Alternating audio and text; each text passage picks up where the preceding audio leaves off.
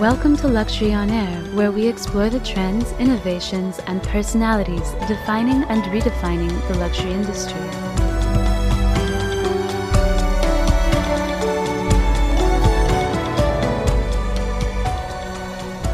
Welcome to a new episode of Luxury on Air. My name is Karin Segedi, and I'm your host of today's edition of our series of podcasts focusing on luxury trends in industry and academia. Today, we'll be focusing on an exciting topic, which is the path towards digital in Asia in luxury. And we are very honored to have Franck Vivier, the Chief Transformation Officer of Richemont, giving his perspective on the shift in the luxury industry. We are delighted to have you as our guest today, Frank. Welcome to Luxury on Air. Thank you, Karin. It's a pleasure. Frank, this past year has accelerated digitalization for many luxury brands. But the future of retail is more than just e commerce platforms and spicing up your social media channels. We're talking immersive digital experiences like virtual showrooms or fashion shows. Using augmented reality to try on clothes, watches, jewelry from comfort of homes. Or designers piloting 3D prototypes to test out designs virtually to gauge consumer interest. In view, of Frank, what digital innovations over the past years have excited you personally? Uh, Karin, it's an interesting question because uh, the COVID pandemic itself uh, has shown that uh, it sometimes takes a crisis for organizations to really become extremely innovative out of necessity. And I don't think that this has been any different for the luxury industry. Um, there are obviously many innovations that took place to try and mitigate the fact that most of your conventional sales channels, uh, your distribution capabilities were shut down or extremely impaired. We believe that uh, there has been some very, very interesting uh, innovations in the industry at large. I can only reflect on the things that we've experienced, and uh, I want to refer particularly to uh, what happened uh, vis-a-vis the China market, because that has been probably one of the most fascinating uh, phenomena. One thing that uh, I can uh, share with you, um, as is now well known, but let me use it as an example in any event, is the fact that um, uh, not only have we seen what you refer to as uh, some of the specific in store technologies or out of store digital technologies, uh, virtual reality, and so forth and so forth that are being used by customers um, to uh, understand uh, about products because they're not in the store themselves. But I think there's some larger industrial scale innovations that have uh, taken place, which will be a precursor for many, many years to come. Uh, and I want to use the example of uh, the annual event of our Watches and Wonders, used to be called the Salon International de Horlogerie in Geneva, which is the showcase for the industry, which we could not do because of the sudden uh, explosion of the pandemic uh, last year. And uh, together with our colleagues um, uh, and all the participating maisons in this uh, wonderful annual event, we decided to uh, not be taken aback by this sudden, massive, unexpected predicament, but that we would actually be proactive and move the event in its entirety online. And uh, I'm sure we'll talk about our partnership with Alibaba uh, later on, but it enabled us to talk to um, Alibaba and uh, to put this entire uh, event online in China, not only for our Chinese clientele, but also our trade partners. And it, it's a worldwide, um, uh, it was a worldwide event. Um, and we have subsequently uh, repeated it um, very successfully. And it's had an absolutely extraordinary outcome in terms of um, the response from uh, the industry, uh, from um, our clients. And that by itself spawned many, many um, innovations, both tactically, operationally, strategically, which uh, for us is, is, is a complete new vector of development. Um, if we talk about specific um, innovations, um, and again, what we've encountered uh, during the pandemic is this very urgent need to uh, enable our clients to shop uh, and to experience uh, their um, preferred maisons. But if you have closed showrooms and closed boutiques, you need to be inventive and take the boutique to them. You need to enable remote shopping, looking, searching, etc. Things we've been doing for quite a long time. We were lucky that we started uh, the e-commerce journey um, more than a decade ago, which uh, to an extent was a little bit pioneering in the industry uh, because there was a lot of skepticism that people would shop luxury goods online. Fortunately, everybody realizes today that in the very short space of less than a year, uh, a very large proportion of our clients who have been living online, especially the younger ones, um, actually welcomed some of these innovations that allowed them to uh, virtually shop and virtually go into the boutique, um, talk and meet and share uh, conversations with uh, the uh, uh, in store um, uh, sales assistants and our ambassadors at our client relation centers online. So a lot going on and a lot getting digital. Um, maybe as a follow-up question on the on, on two things elements that you uh, mentioned that are quite linked. On one hand, Watches and Wonders went digital in Geneva, and Watches and Wonders remained um, physical in in Shanghai uh, this this this summer, uh, this summer this uh, spring.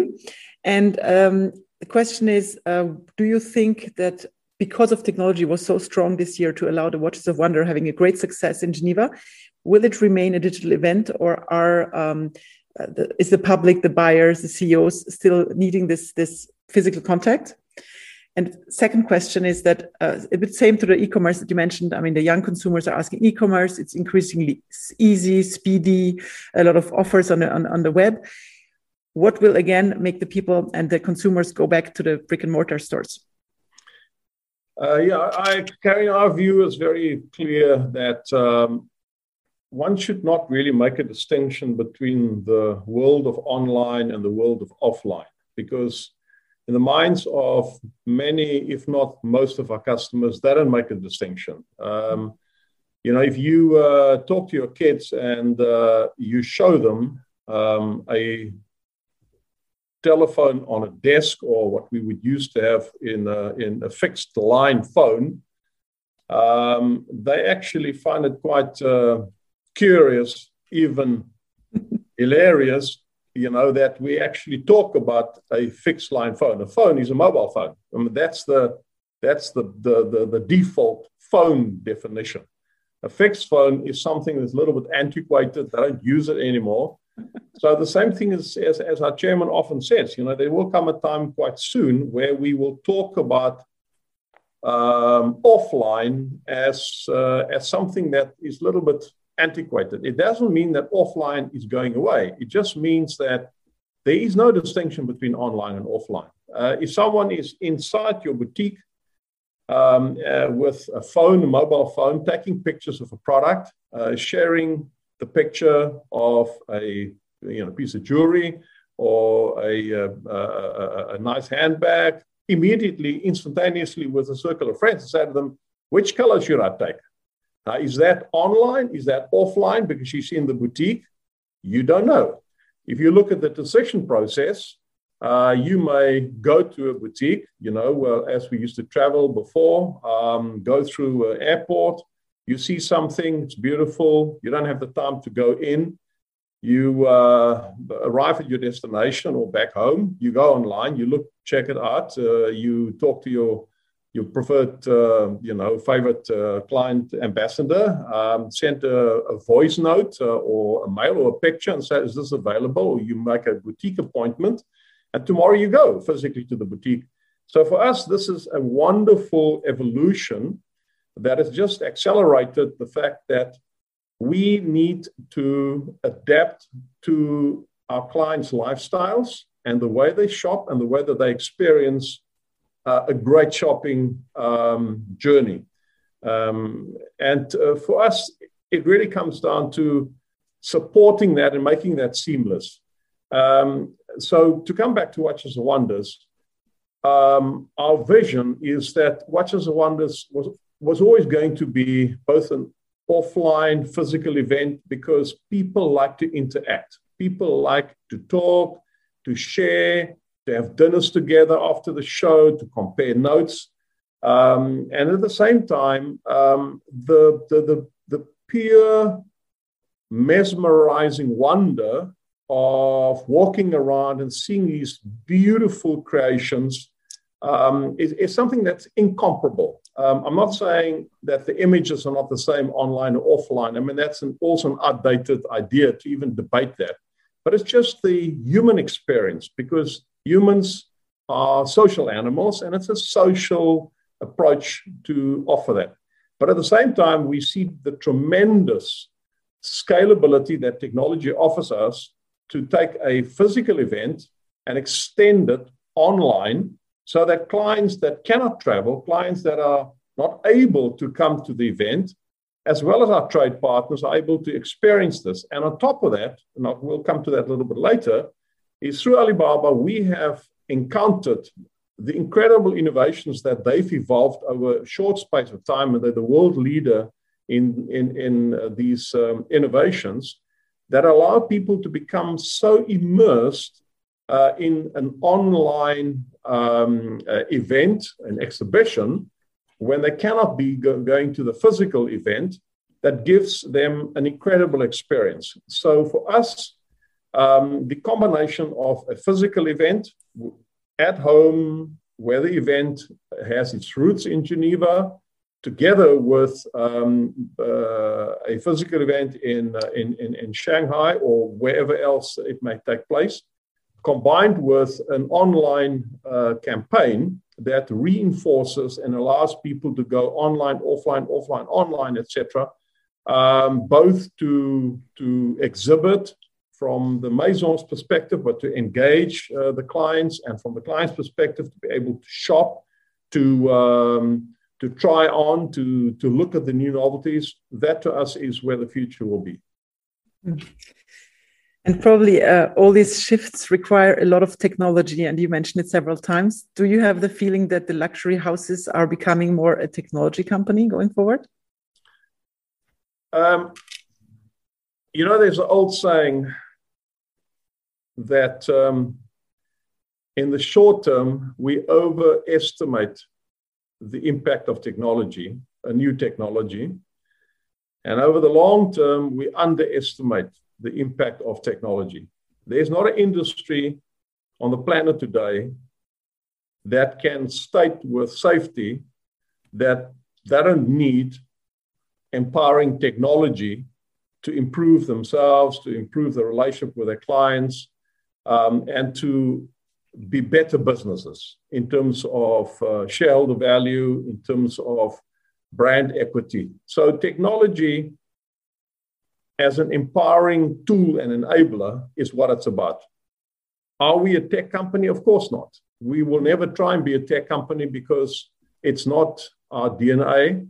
Uh, it's not what we're about as an industry. However, there's a lot that we can learn from the tech companies, and that's what we're finding with partners like Alibaba, where the organizational agility and the way that they work and the speed of decision making and the response to the client and the ability to be client centric in a way that is almost unimaginable using artificial intelligence powered data and then using machine learning to constantly real time update that data right down to the individual customer, preferences, likes, dislikes, um, uh, etc., is extraordinary. So, in that sense, the more we can learn from technology companies about organizationally how to organize themselves, how to constantly innovate, improve, experiment, That's what they do. Tech ventures, by their very nature, and I spent a lot of time in tech ventures. I was an entrepreneur, a tech entrepreneur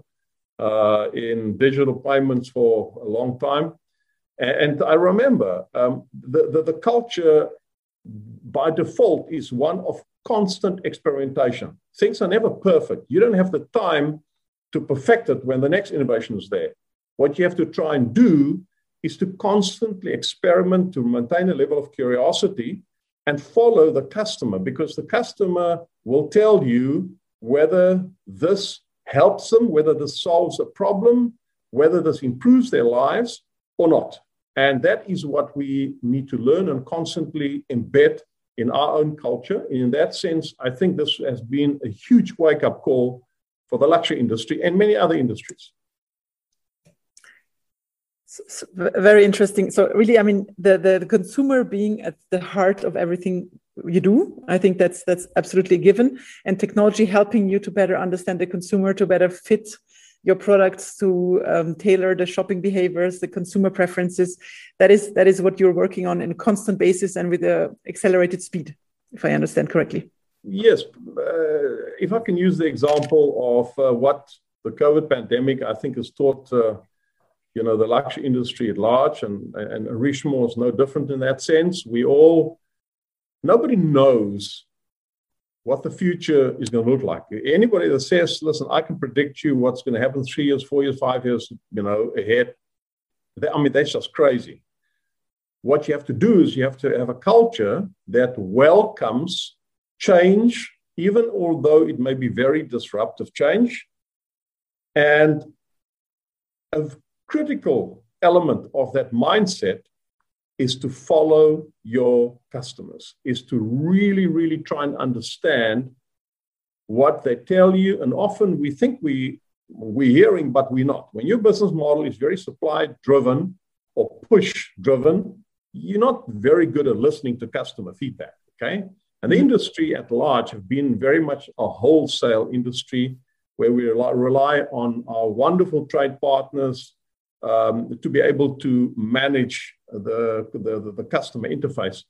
Um, and in today's world, digital technologies have put the power of, of knowledge, of information about the brands and the products in the hands of the customer. And therefore, you find that it's not just our industry, you find the customers often walk into a physical store, a showroom, a boutique, and they know more than the salespeople who have not had the time to catch up on even the last previous edition. So they puts, it, it puts a huge pressure on the business model that is static, that is fixed. So for us, and um, if we can touch a little bit on some of the experience, and I'll capture a few points here, if I may, uh, with Alibaba, um, it's reinforced what we've discovered um, over the last few years that you basically need to constantly reinvent your route to market um, with a focus on constantly improving step by step. And it may not be big steps, it may not have to be step changes, but you constantly have to have your best endeavor to improve that customer relationship. And China is a very, very special market for the luxury goods industry specifically because of the incredible acceleration of China as a digital nation. Um, there are very many special factors that, that uh, account for that, but there are very few places on the planet where digital innovations happen so rapidly. And um, we've really, really, really had to step up our ability um, to understand, to, to get insights about how that works. For example, when you do a Watches and Wonders campaign on Tmall, which is their mega platform, and it's very interesting. Alibaba has managed to build an ecosystem which is also something that we discovered in our relationship with Alibaba, which is something that is not well understood in the conventional, traditional luxury goods industry and other industries that sell their products on their platform, where everything is connected. And data is the new oil. Alibaba describes themselves as a data company. And if you look at the requirements to be successful as a maison that has a store on the pavilion, the luxury pavilion, the way that the Alibaba ecosystem works is everything is focused, number one, on the customer shopping journey. So if you look at the calendar of Alibaba on Tmall specifically, you see a series of very frequent customer shopping festivals. Mm-hmm. And they give them certain names and um, it stands for certain things. And everybody today knows about Double Eleven, which is this, you know, was Singles Day, was Singles Day, around mm-hmm. about 2009. Um, and it's an incredible experience to be part of that and to see how many innovations have been spawned out of that. So, because of their focus on a customer shopping festival, the entire organization rallies around what everybody has to do to give them a fantastic experience. So, out of that came what is today coined uh, as the word shoppertainment. And it's something that you, you've not seen anywhere in the world mm-hmm. where retail is part of a business model. And shoppertainment is basically capturing the fact that shopping is not just I want to buy something and get something delivered. It's got to be a joyful experience. It's got to be discovery. It's got to be um, it's got to have a little bit of mystery. And so things like gamification and using tools and technologies like augmented reality, um, artificial uh, intelligence based um, uh, uh, uh, um, games that people um, encounter during their shopping, um, together with uh, incredible experiences like live streaming, where customers can go online and see what's known as a KOL, you know, key opinion leader. Um, and in China, these, these people are incredibly popular with millions and millions of followers that engage not only the representatives of the Maison, but also a live chat environment with uh, people that are following the show. It's a show, an online show, a virtual show, but it's not really a virtual show in the sense that these are real products. This is a real experience. They can shop during the show. Interaction. It's shoppable, shoppable mm. content. Um, attainment is just an extraordinary phenomena. And it's everything because Alibaba believes that at the heart of their business model has to be a joyous, wonderful, exciting, exhilarating experience for the customer. That's what it's all about. And I can tell you, you can see today that many companies that have been uh, selling on the platform are starting to copy that in other countries internationally. You see it in the US, uh, which is a huge market that's very technologically driven. And it is our belief that China is the incubator of the new retail format that's ex- incredibly customer focused globally. Like we used to look at Silicon Valley mm-hmm. as an industry in other industries, we used to look at Silicon Valley and people would, you know, go on a, a uh, almost a uh, religious journey to Silicon Valley to learn. you know, mm-hmm. to come back with a, the Ten Commandments of how they need to innovate and become better at certain things, especially technology related aspects. And today, if you want to see the future of luxury shopping, of retail formats, of innovation around uh, distribution, uh, merchandising, using technology, China is the incubator. Mm. And we strongly, strongly believe that that is the future of, um, of many of these developments. Um, if you take, for instance, the flagship store, whether, which we know today will never go away, will never be engulfed by, you know, a complete uh, um, uh, digital advancement because the flagship store is like the temple of the customer journey, the experience. You go to, let's say, use an example, um, Cartier's incredible uh, Fifth Avenue flagship store called The Mansion, or any of our uh, incredible uh, watch maisons. You go to Zurich, for instance, to this incredible flagship store of IWC, or you go to uh, uh, Firenze, to uh, where Panerai is. You go to Paris, where you see Alaïa's atelier. Those experiences are emotive experiences. They are immersive experiences. And so it's our job to find ways to make these flagship stores what I call the emotional intelligence centers of the customer's journey and universe.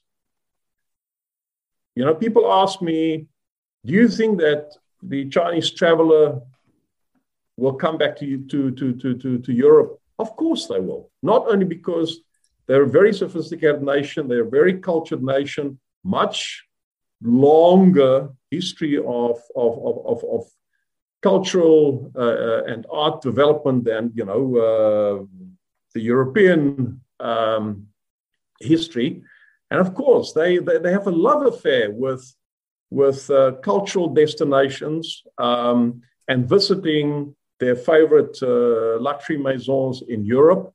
And um, we believe that that will continue because it's an incredible um, escape for people to be able, and it's not just the Chinese the traveler, travelers globally will always want to come to a place where they have an emotional memory, their own it may be a piece of jewelry, it may be a beautiful handbag, it may have been crafted in Italy or uh, uh, uh, wherever the city may be. That destination is something that creates lifetime memories.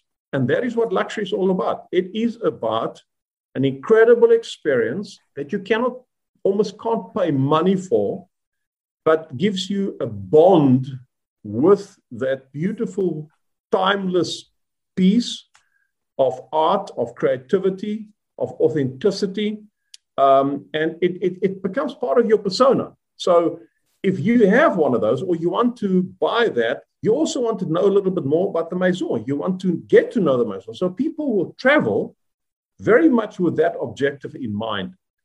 And so the flagship store, to an extent, has it cannot avoid this digital journey because it must become an immersive experience. And as I said earlier, clients today use digital tools like phones, etc., to, to help their experience. And if you look at Alipay, which um, is uh, the Alibaba Group's um, payment solutions uh, uh, company, a part of Ant Financial, it is an extraordinary company that and many Western businesses uh, always thought that Alipay is just another point of sale payments uh, company. And you see a little advertisement, you see this device. No, it is not. We know today that Alipay is extremely attractive not only to Chinese clientele, but to many clients because it's like a loyalty exchange device. It has a lot of functionalities, and the digital capability allows you, when you pay, that they use smart technologies to recognize the customer. You can pay in very different ways. And it's a, it, the multiplicity of technologies and innovations that's built into this device actually makes it essential for the experience that the client expects in store. At the same time, yesterday there was this great article in the Financial Times using the example of uh, this well known uh, Inditex uh, Spanish clothing retail uh, uh, giant, and talking about the innovations that they're doing uh, to develop this hybrid model um, that uses this, the, the, the store as a shopping window, but also a distribution hub, and also to optimize inventory flows, to provide better availability to clients, etc. And so, as I said before, nobody knows what the future will bring, but what we do know is that the more we can make every possible physical part of the value chain for the customer, the so called touch point for the customer, um, more impactful, the better. Wow, Frank, this was quite a comprehensive overview of, of China. Um, well, I, I, might let's just maybe talk about a few elements. Um, you mentioned the shop entertainment, um, uh, the virtual one. What we've seen in Europe is that it's more department houses where they try to have, you know, coffee shops, hairdressers, maybe a concert or an art ex exhibition to get the people and especially the younger generations again back into the department stores. Um, but luxury pavilions, you mentioned that the US is a big market. Do you think that the shop entertainment virtual would would work in Europe, and that the department store concept is uh, potentially a bit outdated? Carrie, I do believe this is just my personal view. Um, because I spent a lot of time in China. Um, I have spent a lot of time in China over the last, you know, two decades uh, and have seen this evolution. Um, and I've seen also how um, our peers in the luxury industry and in other industries, take the car industry for instance, um, have copied um, and experimented with what they've discovered there because the lessons are universal. The challenges are universal. And the objective to improve the custom experience is a universal objective. We know today that the great tragedy of these tens of thousands of small, medium sized individual jewelers that have died out because they just could not cope with the incredible disruption through the financial crisis 2008 10 um, and the recent volatility and we know what happened in the US, which is, you know, uh, uh, probably the pioneer globally of the massive mega uh, retail mall.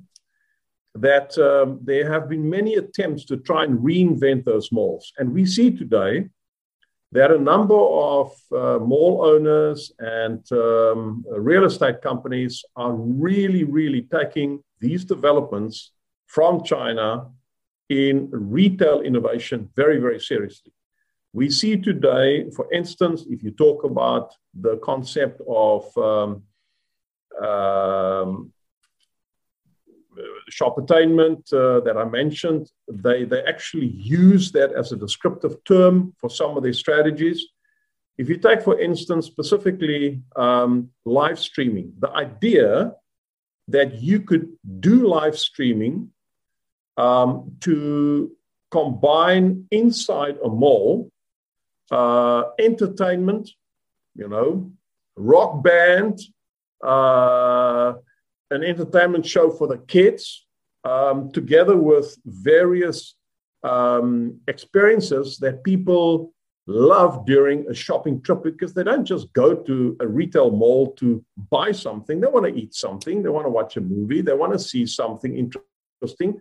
And if you can use these technologies to actually create, create a great immersive experience, specifically inside the shop, where not only are you able to see the existing inventory, but you look at the car industry, they don't have the kind of showrooms that we grew up with in the past. Okay, there are no cars in the showroom, but you can get an incredible experience about the car you want to buy by mm-hmm. co designing the car with the tools in the store and the expertise of the showroom uh, uh, assistant. And um, you can actually then, you know, get a copy, a virtual copy of what you've designed, go home, and carry on designing it and interacting, etc. Um, and so what that tells you is that every industry is really busy with an exploratory journey, and the same for the luxury industry in the Western world. Um, and I'm sure that from what we've seen, many of these Chinese retail innovations, particularly by companies like Alibaba, um, and the use of data, the extraordinary ability to understand the requirements before the shopping journey, before they travel, during the shopping journey, during their travel, after they've arrived back home, after they finish shopping, um, to, to improve the services, to, to take away friction, uh, issues, um, address complaints, and to, to, to really focus on a, and they, they call it a shopping festival because it's a mm-hmm. festival. People want to have, you know, joy. They want to experience something beyond the ordinary.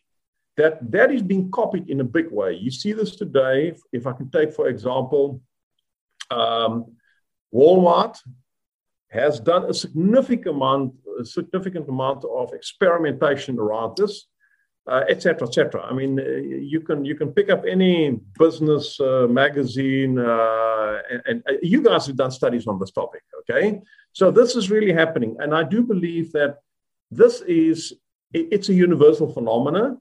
It will happen a lot faster. We talk about the, the, the the digital platform and the ecosystem of data rich information where everything is connected and the ability of an Alibaba to pick up data about every aspect of a shopping journey for an individual customer. Imagine this 850 plus customers, you know, on Amazing. the platform. And you look at Watches and Wonders, you have tens of millions of people that come to the Watches and Wonders virtual show you know, tens of thousands that go to the physical show, and the amount of social media engagement and the unique visits and people that watch and engage in the live streaming event, millions of people.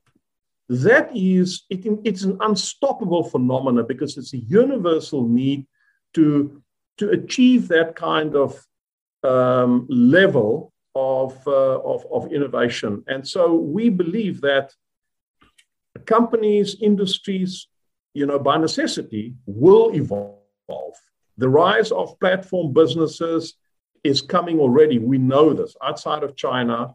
And um, it, it's an exciting time because it offers industries like the luxury industry opportunities to optimize, to improve ourselves, to um, see new, different ways, and to experiment, which means that you know, if you have a culture of experimentation, of trying new things, of curiosity, which is very much embedded in the DNA of Richemont as a company, we we love what's coming. We are excited about what's coming. We can't wait. We know we can hear that.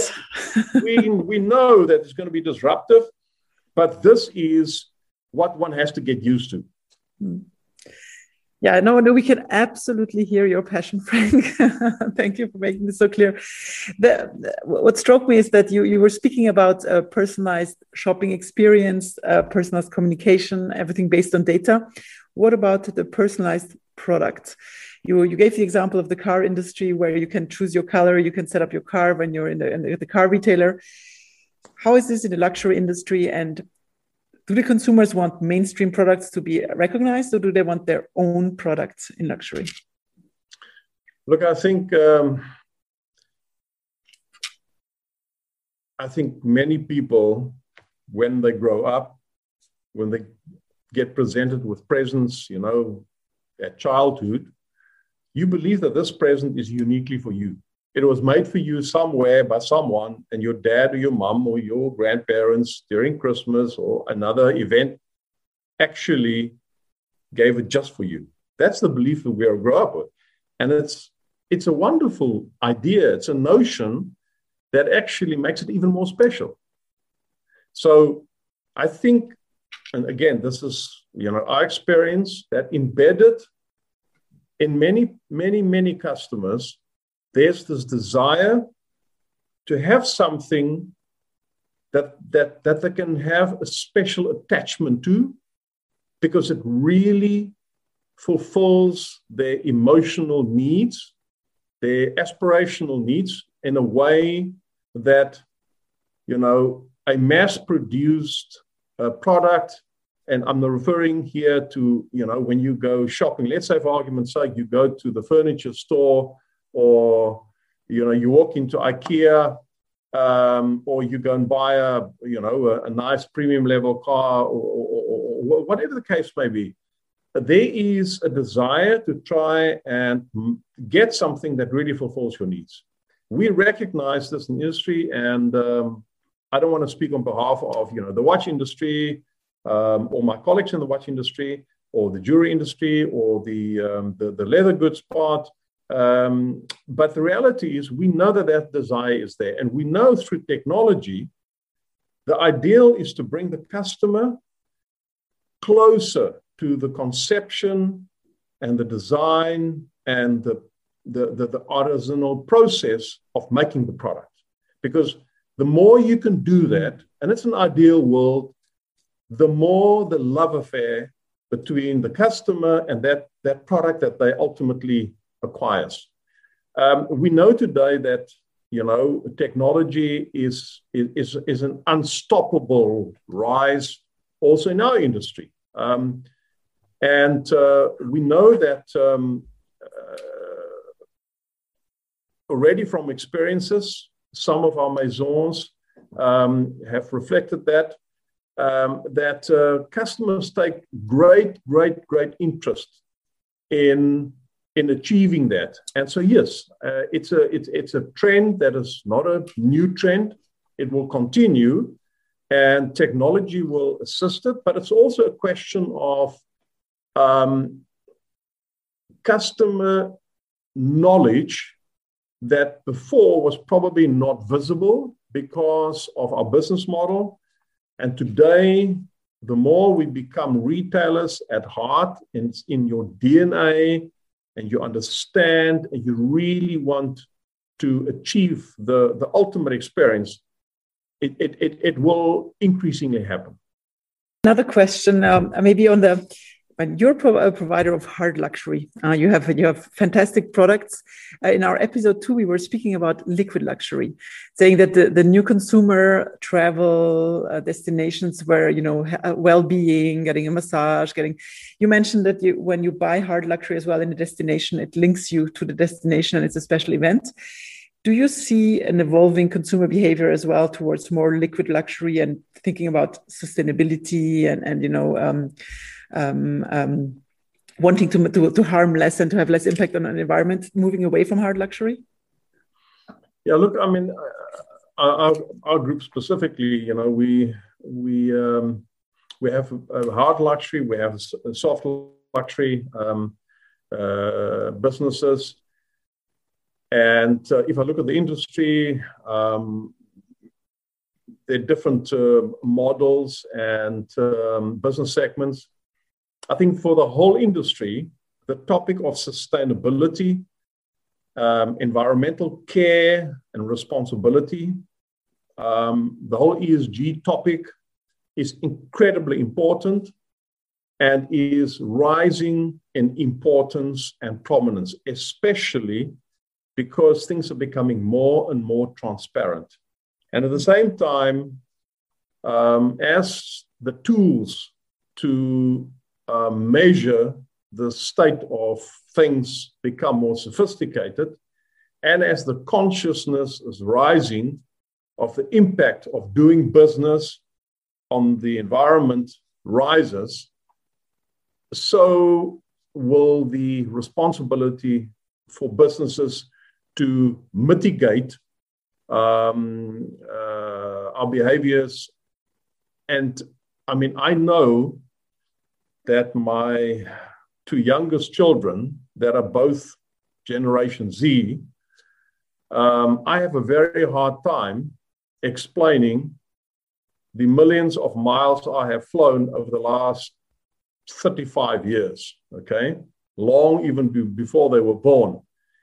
And I know that as we get out of this pandemic, I'm going to have a real, real, real challenge to explain every trip I do. And this is regardless of what industry I'm in. Okay. Yeah, absolutely.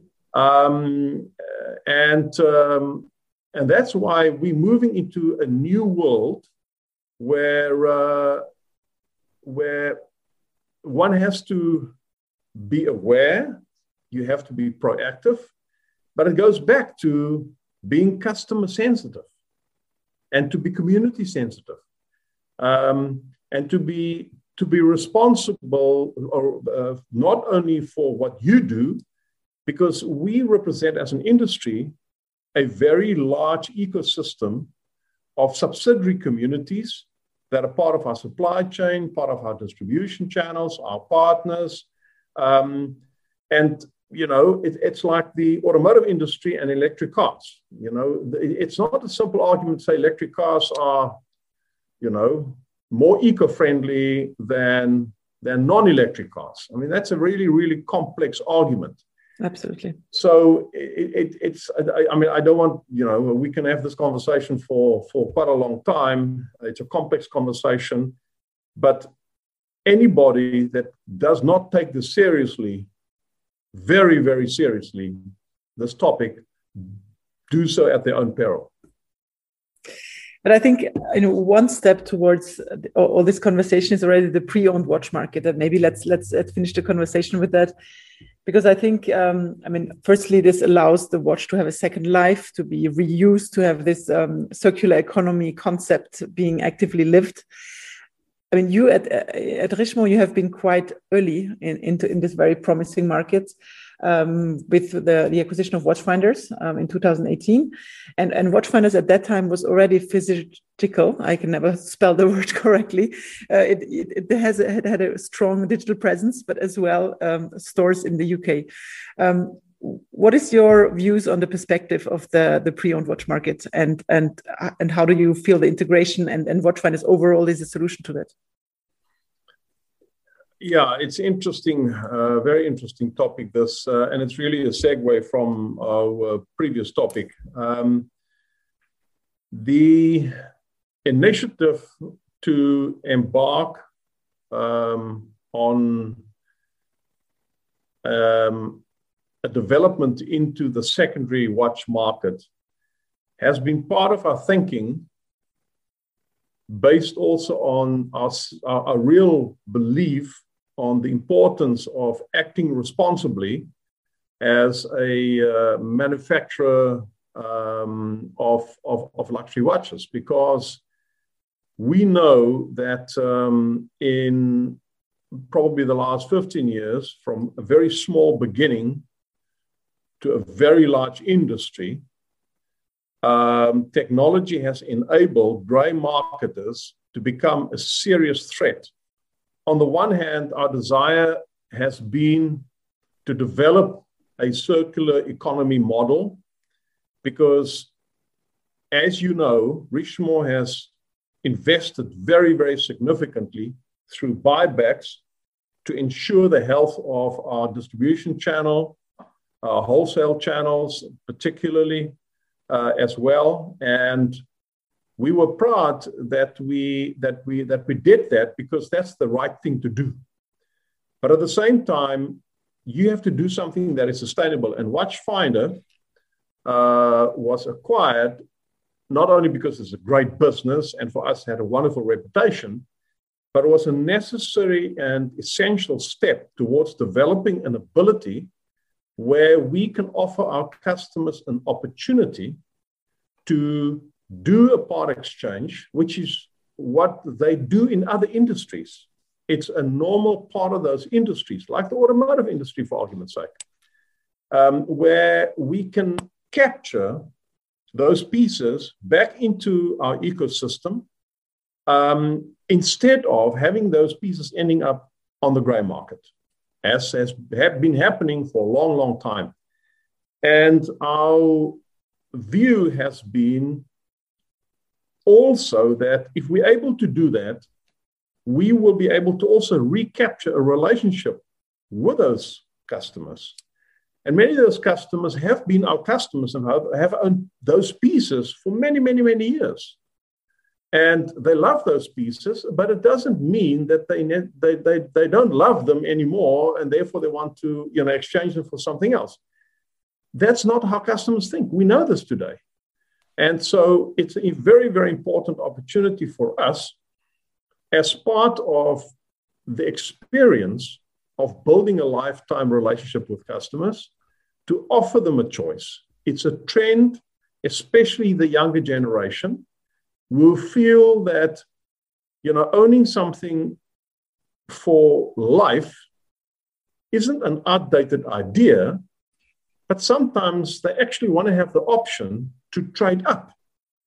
They maybe want to have the option, and we discover that through Watchfinder, to buy something that they cannot 100% afford, but instead of going to buy something on a unregistered, non-authentic gray market site that's very cheap, very discounted, and they don't really know what they buy. It may be counterfeit. It may be something that actually, um, uh, you know, has, has, has been tampered with.